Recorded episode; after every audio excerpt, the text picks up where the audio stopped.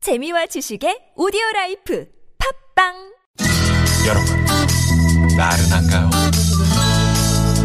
혹시 지금 졸리신가요? 유쾌함의 베테랑 김미화와 나선홍이 여러분의 내실을 확실하게 책임지겠습니다. 나는 사랑하는데 베테랑 너에게 빠지는데 베테랑 나는 고백하는데 베테랑 너도 날 좋아하게 될 거야 김미화 나선홍의 유쾌한 만남.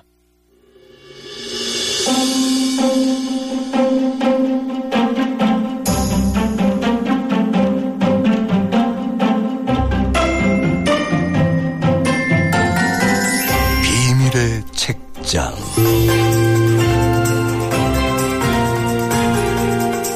유쾌한 만남 2부의 문이 활짝 열렸습니다. 네, 매주 화요일은 비밀의 성 코너가 준비되어 있죠. 비밀의 책장. 출판 평론가 김성진 씨, 그리고 최고의 성대모사 개그맨 안윤상 씨. 두 분은 어서오세요. 네. 아, 안녕하세요. 네, 두 분은 어서 오시라뇨. 네, 두, 분, 두 분은 한주 집에서 오신다. 시즌이 아, 이런 식입니까? 예, 한주 시즌이 많이 좀 집에서 오신다. 떨어진 것 같아요. 네네. 두 분은 어서 오십시오, 저, 그러면. 네, 두 분은 어서 가십시오는 아니잖아요. 어서 오십시오. 네네. 어디서 오십시오라고. 끝까지 안 어, 네. 제가요. 아니, 안윤상 씨 오늘 저 의상이 말이죠. 어, 네. 야. 평소와는 좀 달라요. 그러니까 그렇게 하고 양복 다녀요. 어. 입은 모습을 네. 처음 봤네. 오. 네, 정말 이런 모습 보기 흔치 않으셨을 네. 텐데. 네. 네, 오늘 맨날 한상 씨. 잠바에 모자 푹 눌러 쓰고 와갖고 네네. 네. 오늘 좀 일이 있어서요. 네. 완전 오늘 이세돌 씨인데. 음, 정말. 나와야겠죠. 어, 그렇게 가도 잘생겼어. 네. 감사합니다. 그러니까요. 네. 머리 이렇게 만진 거 처음 보죠. 그러게요. 네. 그렇게 네. 하고 다니세요. 멋지세요. 아, 귀찮아요. 아, 귀찮아도. 그건 굉장히 팬들을 귀찮고요. 위해서. 아, 몇 달 만에 팬이 저 별로 없기 모자 때문에. 벗은 거를 처음 봐요, 저는. 네네. 네. 대신 우리 김성신 씨가 김성- 모자를 쓰고 네. 오셨네요. 네. 네. 김성 씨 모자 멋지세요. 네, 멋지세요. 멋지세요. 저보다 더 연예인 같으세요. 음. 연예인보다 더 연예인 같아요. 네, 네. 두꺼운 모자 쓰셔서 지금 덥다고 하시는데 네. 근데 아마 딱 머리가- 좋습니다. 떡 쪄서 지금 이제 벗을 수도 없고. 네. 아니 아니 좋아요. 좋아요. 아, 네. 훌륭하십니다. 음. 모자요. 저런 네. 패션 감각을 제가 좀 배워야 되는데. 어. 네. 우리 저 저 김성 씨도 그 달걀 좋아하시죠? 호라이 같은 거. 네, 네, 달걀 네, 좋아하죠. 지금 예. 달걀 값이 많이 올라가지고 걱정이 큰데. 그러니까요. 네. 어제 제가 같은- 네. 지난주에 실수로 집사람이 사놓은지를 모르고 예. 어, 한 판을 또, 따- 또 샀거든요. 어, 아 실수로. 예. 그때 그 요즘에 실수가 아니에요. 예, 그 실수 잘했다고. 네. 요즘 계란 사기가 하늘의 별따기인데. 그러게요. 예. 그러게요. 칭찬, 좀 걱정입니다. 칭찬받기는 또 처음이시죠. 그러게 어, 말입니다. 저도 실수하고. 어저께 마트 실수하고. 음. 갔더니 하나도 없더라고요. 네. 어, 정말 없더라고요. 그러게요. 정말 어. 네, 큰일입니다. 걱정 이만저만이 네. 아닙니다. 걱정입니다. 네. 네. 자 오늘도 비밀의 책장 앞으로 한 통의 비밀 선언 문자가 도착했는데 아니 네. 어떤 분이 또 나오셨나요? 어, 이번에 누구로, 어, 안 해본 분으로 한번 해볼까요? 네. 어, 좋아요. 김어준 씨 한번 해볼까요? 어, 김어준? 어준 씨. 네. 네. 네. 예전에 좀 했, 많이 했었는데. 지금 네. 네. 많은 분들이 원하고 오랜만에. 계세요. 네. 한번. 좋아 좋아. 어, 안녕하세요 김호준입니다. 자, 아, 안 비슷해? 똑같아요, 똑같아요. 여러분, 원래 웃는 게 제일 비슷해요. 웃음소리 어, 비슷하네. 똑같네. 문자번호 4796님 문자. 계속 안녕하세요. 웃어줘. 비밀의 책장을 애청하는 사람입니다. 편의점에서 알바하는 조카가 틈만 나면 핸드폰으로 게임만 해서 조카에게 책 선물을 하나 하고 싶은데 대학 휴학도 길어지면서 조금은 무기력하게 생활하고 있는 조카에게 뭔가 인생을 생각하게 해주는 그런 책 있을까요? 좋은 책 추천 부탁해요. 끝! 어, 마지막에는 끝날 때는 어. 안녕 그리고 한번 안녕? 해줘야지. 안녕. 네, 아, 좋아요. 아 멋있다. 네. 어, 아, 김어준 총수가 저, 이 방송 그러니까요. 가끔 들을 때가 있다 그러더라고요. 아, 그래요? 아, 제가 예전에 그 하시는 음. 네. 프로그램 많이 애청해갖고. 아, 네. 그렇군요. 굉장히 재밌게 연습했습니다. 네. 아, 굉장히 캐릭터가 독특하셔갖고. 말 톤이 좀, 네. 좀 비슷하다. 잘 잡아내셨다. 이렇게 웃는 거. 어, 웃음소리도 그렇고 그 중간 중간에 음, 톤이 비슷해. 욕을 섞으면 더 비슷할 수 있는데 여기 방송이니까 그럼. 그걸 또 하지면 안 되죠. 네네. 잘했어요. 조카한테 선물을 하고 싶다 이런 삼촌의 문자인데 음, 네. 인생을 생각하게 해주는 책 이게 조금 막연하긴 해요. 그죠? 사실 그렇죠. 그런데 어 그러면 이제 좀 새로 나온 책들 그리고 또 문학책, 소설책 이런 데서 찾아보면 이런 책들을 제일 많이 발견을 할 수 있을 것 같은데요. 네. 최근에 출간된 소, 설입니다 편의점 인간. 편의점인가? 아. 네. 어, 무라타 사야카라는 어, 이 저자가 일본에서 유명한 소설가인데 네. 아, 실제로 18년째 편의점에서 일을 하고 있다고 아, 실제로요? 네. 어. 굉장히 길게. 그래서 그런 자신의 경험을 어, 녹여서 그대로 소설로 쓴 일종의 자전적 소설의 형태가 있는데요. 음. 이 책이 어 일본의 최고의 권위 있는 문학상이 두 개가 있잖아요. 네. 나오키 상이 있고 또 아쿠타가와 상이 있고 음. 네. 어 순문학은 아쿠타 아, 아쿠타와가 상이고 좀 대중문학이 나오키 상이고 이런데요. 네. 음, 올해 아쿠타가 상 수상작이기도 합니다. 오, 네, 그러면 네. 엄청 재밌는 무라타 책. 사역가 이분 제가 이제 성함만 들어본 적이 있는데 구체적으로 어떤 분입니까? 어, 1979년생이고요. 실제 대학에서 그, 어, 문학, 을 이제 전공을 아, 전공하고. 했는데 네. 어, 그 시절부터 그러니까 18살 때부터 편의점 알바를 시작을 했답니다. 아니 근데 18년간 이렇게 편의점에서 아르바이트를 하기 쉽지 않을 텐데. 그러니까 좀 네. 희한하기는 하죠. 어, 그러네요. 래서 최근에 에, 말하자면 그 작가로서 네. 활동하기 시작했나? 그러니까 그동안 뭐 작품을 사주는 데도 없어서 혹시 그랬나? 그러고 봤더니 지난 2003년도에 일본에서 군조 신인 문학상 수상했고요. 2009년도에 노마 문예 신인상 받았고요. 오. 그러니까 이미 문단에서 인정받았죠. 인정받은 분이네요. 이게 지금 굉장히 권위 있는 상인데 올해 그 아쿠타가상까지 합쳐서 이삼대 문학상을 동시에 수상한 일본의 작가가 이 사람 포함해서 지금 단 세명밖에 없습니다. 네. 그러니까 굉장히 문학성을 인정받는 작가인데 지금도 일주일에 사흘은 편의점 나가서 아르바이트를 한다고 음. 하거든요. 아, 전 편의점 아르바이트 저도 굉장히 오래 했었거든요. 네, 어, 네. 이 편의점 아르바이트의 장점은 그 정말 생각을 많이 한다라는 거. 음. 일을 하면서 음. 본인의 그 어떤 생각을 정리하고 아 편의점 아르바이트 하면서. 어. 네. 오. 왜냐하면 손님이 없을 때는 말이죠. 네. 음. 아, 물론 이제 과- 가게 관리도 하- 같이 하지만은 사실 관리라는 게 금방 끝날 수도 있거든요. 네, 본인이 네. 이렇게 준비를 잘해놓으면 음. 그때 정말 생각을 많이 해요. 음. 어. 그냥 잡생각일 수도 있지만은 이 생각을 한다는 것 자체가 그렇군요. 예, 일을 하면서 음. 어떤 책을 읽었더니 그 저 편의점 이제 그 아르바이트 하신 분들이 물건 정리를 하시잖아요. 네. 근데 그 유통기한 살짝 지난 거 이런 걸 그 이제 배고플 때 드시고 막 그랬던 그 음. 문학적인 생각이 나는데 그걸 진한 거를 먹는 거죠. 네. 그러니까요. 진한 거. 네. 지나 아니, 뭐- 지나면은 이- 그거를 버려야 돼요. 그러니까 문학 작품에 그런 게 있어요. 음. 네. 실제로 그렇게 그렇게 실제로도 주인들이, 그런 분들이 음, 예, 예, 그렇게 계신다고. 네. 주고 사실 가란히 묘사되는 거는 여러 작가들의 작품들에 나오죠. 있죠, 있죠. 거의 필수적인 코스이기도 네. 그렇죠. 하잖아요. 예술가들의 무라타 사야키 사야키 사야카. 사- 네. 사야카. 저는 그 저기 아까 나선홍 씨가 들어본 적 있는 이름이라고 네. 얘기하셨잖아요. 음. 무라카미 그 하루키라고 네. 하루키 뭐 유명하죠. 음. 그, 그 약간 그 그분을 떠올린 거 아니에요? 아 그런 건 아니고 무라 사야가- 무라까지 같은데요, 무라. 네네. 사야가를 떠올리시는 거예요. 사야가 그 옛날에 편의점 일본애란 인간 네. 네. 음? 제목만 들어도 참 그 흥미롭잖아요. 네. 편의점 인간 줄거리는 그럼 어떻게 돼요? 우리가 생각하는 이런 건가요? 네, 이 제목하고 굉장히 비슷합니다. 그러니까 이 게이코, 그러니까 후루, 후루쿠라 게이코라는 주인공이 나오는데 네. 저자하고 똑같습니다. 똑같이 18년째 편의점에서 일을 하고 있는 어 그런 사람이고요. 어 어쨌든 이 편하, 편의점에서 일을 하면서 자신이 정상적인 세계의 부품이 되는 안도감을 늘 느끼는 그런 여성입니다. 아 그럼요. 네. 자 그럼 책의 일부를 한번 좀 들어보고 싶은데 누가 오셨나요? 아까 제가 왔었으니까요. 아, 예, 아, 예. 이세돌 그냥 가기 좀 의원. 바로, 그렇죠. 네, 그렇죠. 네, 네. 오셔야죠. 네. 자, 책 일부를 읽어보겠습니다. 잠이 오지는 밤에는 지금도 꿈틀거리고 있는 그 투명한 유리상자를 생각한다. 가게는 청결한 수조 안에서 지금도 기계장치처럼 움직이고 있다. 그 광경을 상상하고 있으면 가게 안의 소리들이 고막 안쪽에 되살아나 안심하고 잠들 수 있다. 아침이 되면 또 나는 정원이 되어 세계의 톱니바퀴가 될 수 있다. 그것만이 나를 정상적인 인간으로 만들어주고 있었다. 아, 양복을 입어서 그런지 오늘 더 진짜 그 예, 예. 이상형 구단하고 아주 마치 흡사. 이세- 이세- 싱크로율 99%. 표정 한번 뭘- 봐주실래요? 음, 어? 그러니까 어, 표정도 똑같네. 네. 그, 그 저기 바둑 바라보는 표정. 그렇죠. 이세돌 구단이 알바를 하고 있는 것 같아요.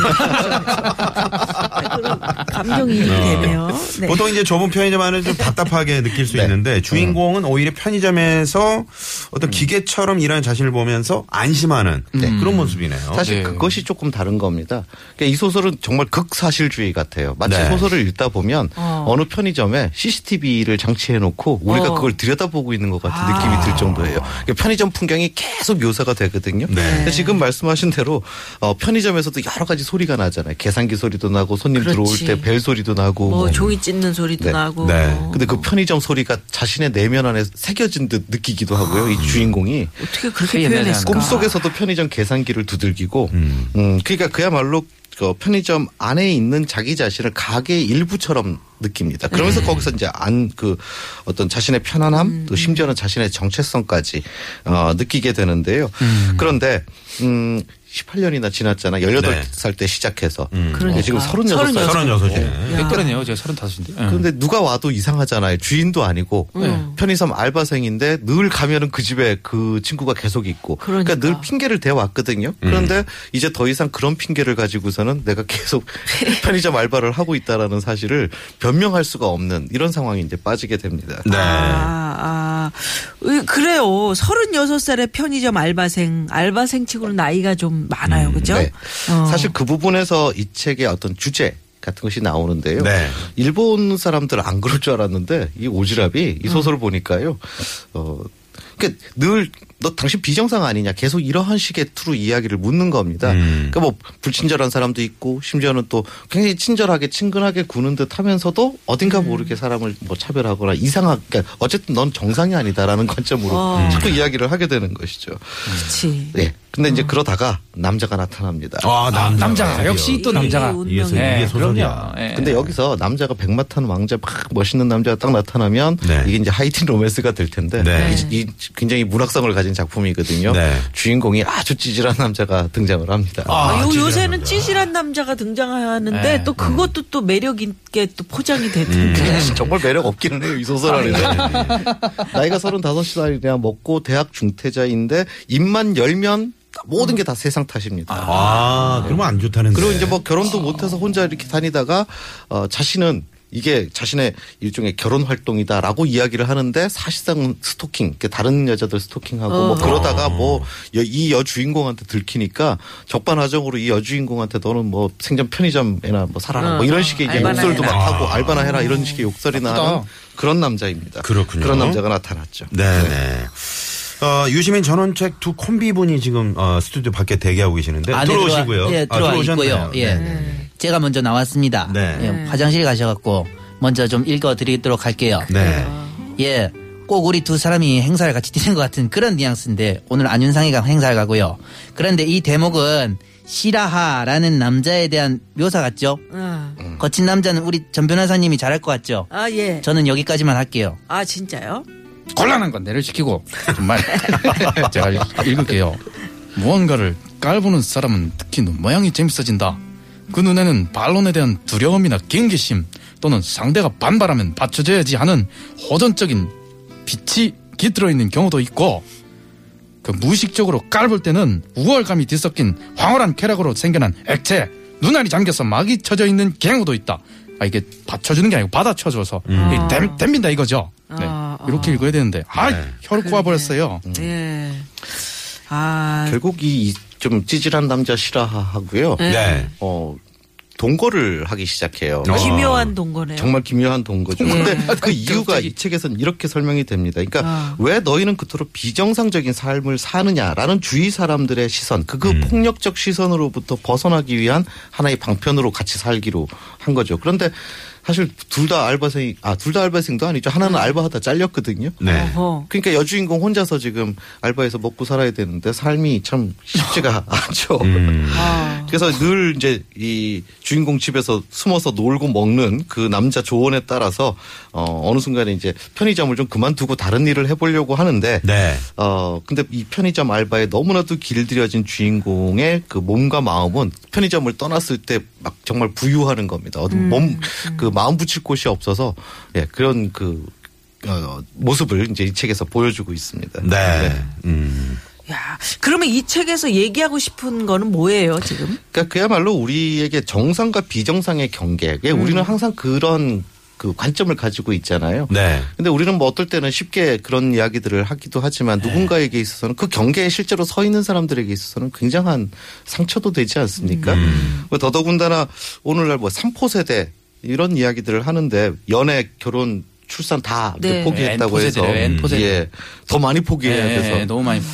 근데 그런 청춘들의 현실을 바탕에 놓고 우리 현대인들에게 과연 인생의 의미, 네. 우리가 갖고 있는 가치관의 의미 이러한 부분들에 대해서 묻는 그런 소설입니다. 네. 정상과 비정상의 경계에 대한 질문을 던지는. 아, 그러면 저 안윤상 씨가 또 음, 네네. 멋진 분 한 분 목소리로 네. 마무리 삼아서 마무리 좀 해주세요. 네, 책좀 좀 네, 양복도 입었으니까 오늘. 네. 아, 읽어주세요. 안녕하세요. 한석규예요. 아, 석규 좋아요. 씨. 제가 마무리할게요. 그래서 연기 잘하더라. 나는 이물질이 되었구나. 나는 멍하니 생각했다. 가게에서 쫓겨난 시라하엘 씨의 모습이 떠오른다. 그 다음은 내 차례일까? 정상 세계는 대단히 강제적이라서 이물질은 조용히 삭제된다. 정통을 따르지 않는 인간은 처리된다. 그런가? 그래서 고치지 않으면 안 된다. 고치지 않으면 정상인 사람들에게 삭제된다. 가족이 왜 그렇게 나를 고쳐주려고 하는지 겨우 알 것 같은 기분이 들었다. 음, 음. 들었어요. 그래요. 똑같네. 우리가 뭐 매일 방문하는 그 편의점이잖아요. 네. 그 이, 이것이 여- 이 공간이 소설의 어떤 한 공간이 될 수 있으리라고 우리는 그렇게 펼치지 못하는데 음, 마치 CCTV로 그 지켜보는 듯한 그 극사실주의. 마치 그 황정호 PD가 그 저를 이렇게 늘 지켜보듯이. 아, 진짜. 네, 주인공을 이렇게 묘사하는 점, 점도 그렇고요. 네네. 아주 흥미롭습니다. 그러니까 왜, 왜 일종의 시선의 폭력이라는 말을 하잖아요. 네. 지켜보는 걸.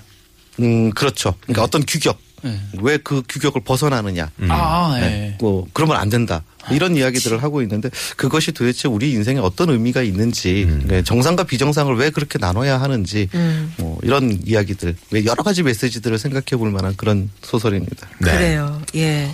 편의점 책을 인간. 좀, 예, 예. 한번 읽어 보시면 네, 읽어보시면 또 편의점 가실 음. 보시면. 때마다 또 느낌이 다르실 겁니다.